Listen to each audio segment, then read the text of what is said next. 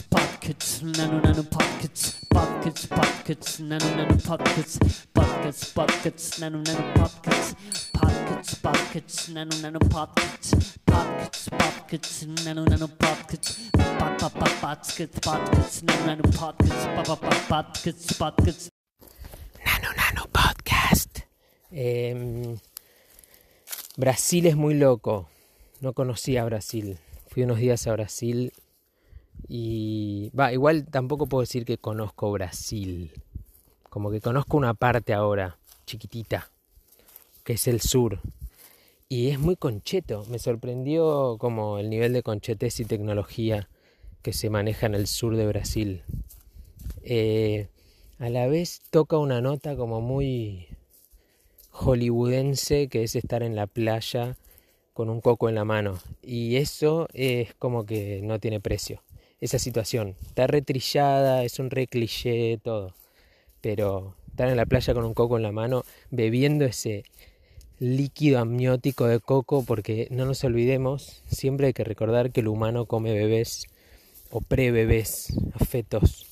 Y abrir un coco y agujerearlo y sacarle ese jugo que está ahí para que después el coco nazca. O sea, es, el, es como la placenta del coco o el líquido ambiótico del coco, pero es alto líquido que lo tomás y es el mejor agua mineral del universo. No sé, es, está buenísimo la verdad. Me gustaría mucho más seguido en mi vida tomar agua de coco así, eh, directo de un coco. No sé, tiene una... es muy loco. Pero bueno, más allá de eso, como que a nivel gastronómico igual medio raro, como que siento que tienen las mejores materias primas del universo, pero después gastronómicamente, no sé, tiraron una carne a la parry y los porotos, que son muy ricos los feijón, pero la feijoada, toda la movida porotil está buena, pero siento que teniendo esa materia prima que hay, bueno, por ahí igual es solo el sur de Brasil y el norte de Brasil es mucho más mágico a nivel gastronómico, muy probablemente sea así, pero me sorprendió, como que me dieron ganas de comer nada más frutas directo ahí como maracuyá, papaya, no sé, café, tomar mucho café, que, lo oles y decís, no puede ser que el café sea así. Es muy, muy flashero. Y muy como que muchas cámaras en la ruta, muy seguido para sacarte foto, multa, muchísimas, más de lo que pensaba que voy a llegar a ver.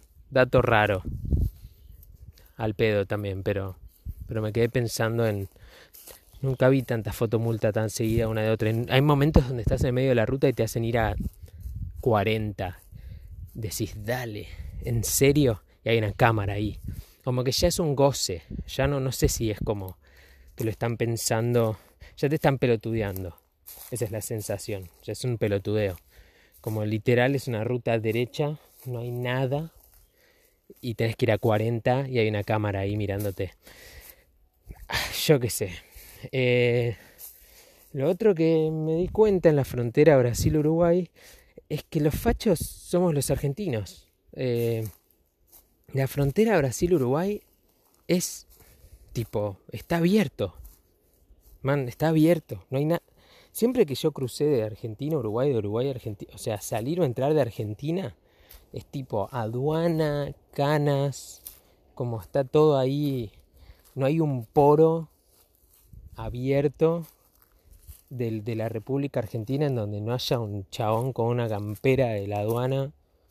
Y acá era como, no sé, estoy cruzando de Uruguay a Brasil, no sé, por ahí no es tan loco, eh, pero, pero a mí me flashó y me hizo repensar que en la zona los fachos somos los argentinos. Eh, como que el extremo de fachitud eh, está en Argentina. Y nada, me cayó esa ficha. Somos los fachos.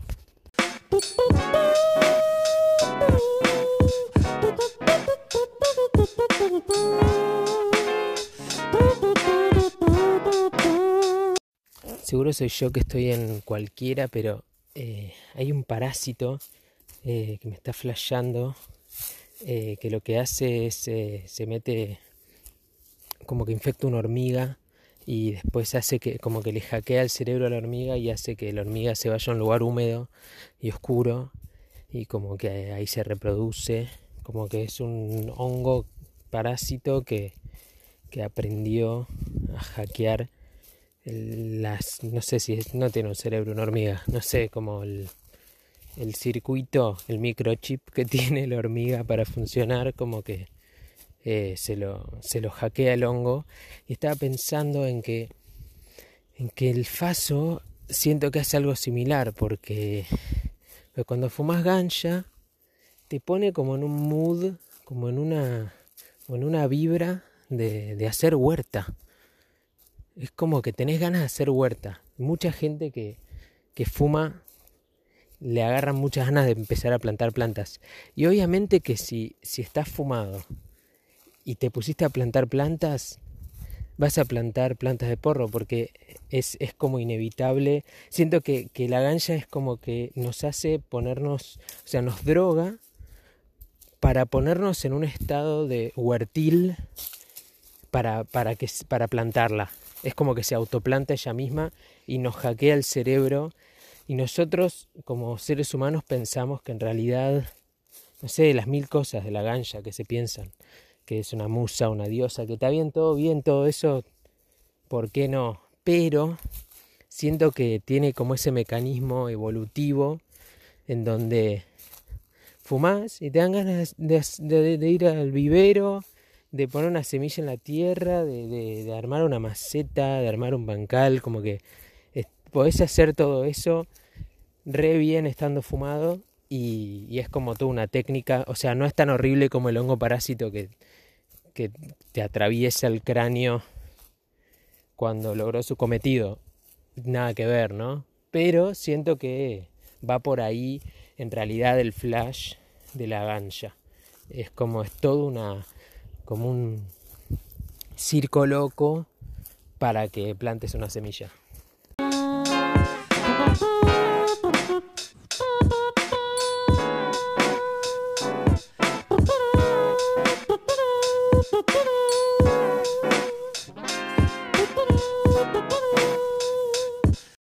Estoy muy contento de anunciar que hoy saqué un tema en Spotify, así que están recontra invitados a ir a escucharle. Invitades a escucharles. Eh, se llama Sentate un rato. Em, el otro nombre que le iba a poner era Colibrí, que me gustaba, pero sentí que Colibrí ya. Debe haber muchos temas llamados Colibrí, me da la sensación. Y sentate un rato, por ahí no tanto. No sé, decisiones que tomo. Eh, no sé para qué hago música, ni por qué la comparto, ni por qué la subo a Spotify. Es algo que no, como teniendo cero plan de músico en la vida, pero me, dan, me gusta hacerlo. Así que invito a escucharlo. Eh, hay dos temas más, ahí ya hay tres temas. Estoy contento de eso, como que cada vez haya más temas. También está en YouTube y todas esas cosas, pero no sé. Spotify está más a mano.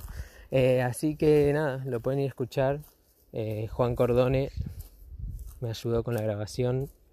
Si no conoces a Juan Cordone, es alto músico y está en Spotify también. Y Lea Camarón también me ayudó con la mezcla.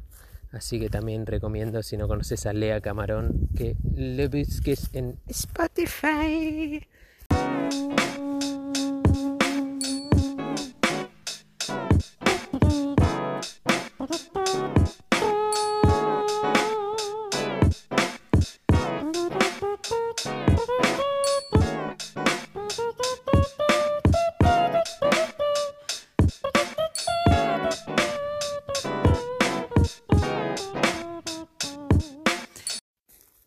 El otro día entré un, como un, no sé si llamarlo restaurante, confitería, no sé, almacén, un lugar intermedio así como que no termina de ser ninguna de las cosas, pero te sirven comida.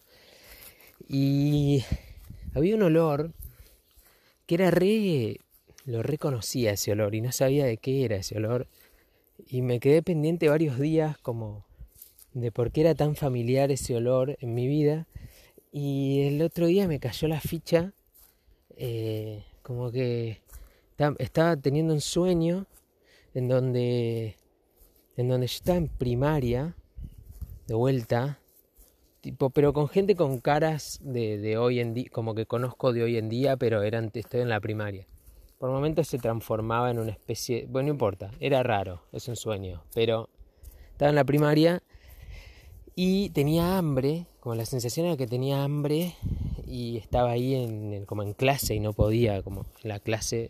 Entonces agarraba mi vianda, que como que, no sé, la tenía ahí al lado en el sueño, y la abría. Y, y al, apenas abría el, el...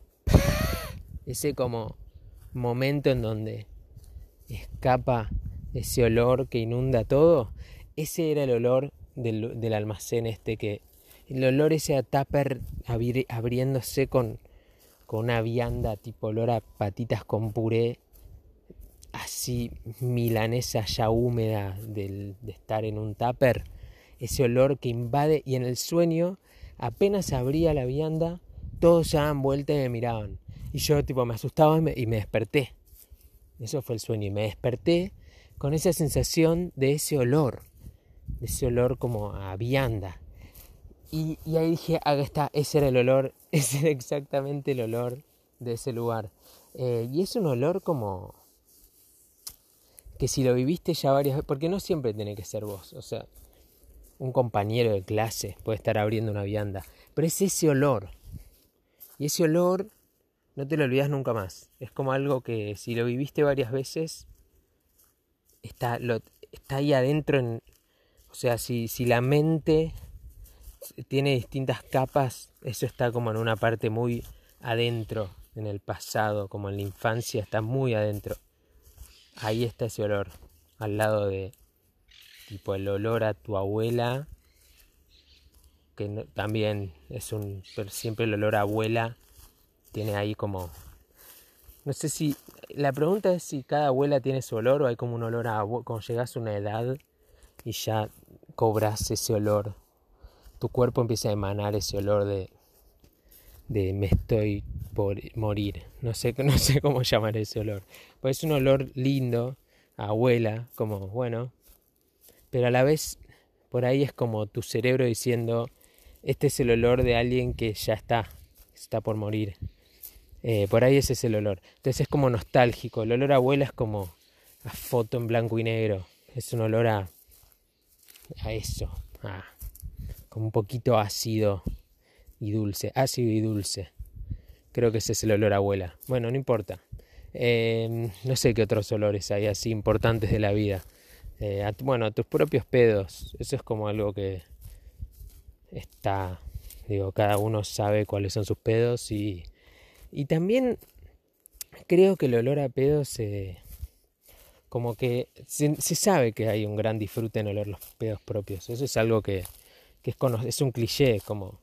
Ahora, me parece que hay como toda una cosa sucediendo con la nariz de, de como diagnosticando, de, de autodiagnosis, eh, diagnóstico como de, no sé, como si tu, tu, propio cuerpo a nivel inconsciente huele el pedo y dice, ah, ok, esto está bien, esto está mal, esto que comí no lo debería haber como que hay todo un análisis que sea consciente o no sucede, que ayuda como a, a tu cerebro a después elegir mejor qué come, como que siento que oler tus propios pedos es como una especie de análisis bromatológico que se hace el cuerpo a sí mismo para para saber dónde estás parado, como mirar tu caca, como cagar y mirar tu caca.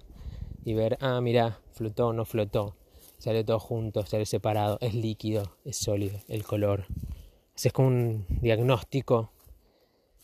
Tuve temperatura en el recto. Tuve temperatura. Cuando tenés temperatura en el recto, como cuando comes picante y te pica, después sentís la misma sensación que sentiste en la boca, pero en el culo es como calor. como El otro día me enteré que el picante no es un sabor, sino que es dolor. Es tu cuerpo diciéndote que te duele ahí. Tiene más sentido, como que no hay una papila gustativa. Por eso puedes tipo sentir que te pica el culo, donde no hay una lengua en general. A veces hay lenguas en culos. Em, yo qué sé, yo pienso que oler los pedos tiene su mérito. Me parece que hay que, hay que como respetar ese momento eh, y también hay mucho de, esto se lo voy a hacer a mucha gente, como de, de poner los dedos en la axila y después olérselos inmediatamente, como que eso también es un diagnóstico. Uno se está todo el tiempo diagnosticando eh, y queda como asqueroso, como que se ve como algo asqueroso, pero en realidad es, yo qué sé, es saludable, es parte, es como, es como el espíritu que tenemos todos de ser médicos. Está ahí en, oler cositas raras del cuerpo, en meterse el dedo en el pupo y después olérselo y decir, ah, mira, eso huele ahí. Eh, y es sorprendente que tenga su propio olor. Eh, como que yo creo que, que, las mujeres tienen distinto olor, si es la axila o, como el sudor de entre tetas, o, también el sudor que tenemos todos entre rollos.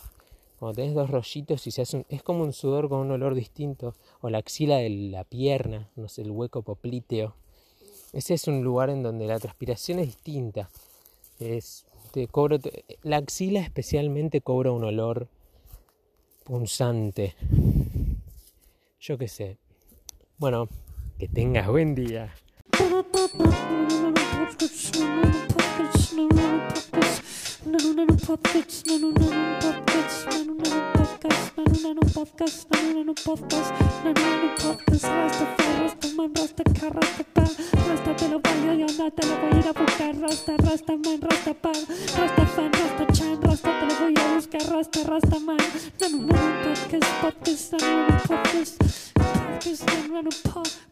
pa, pa, pochoclos en el cine.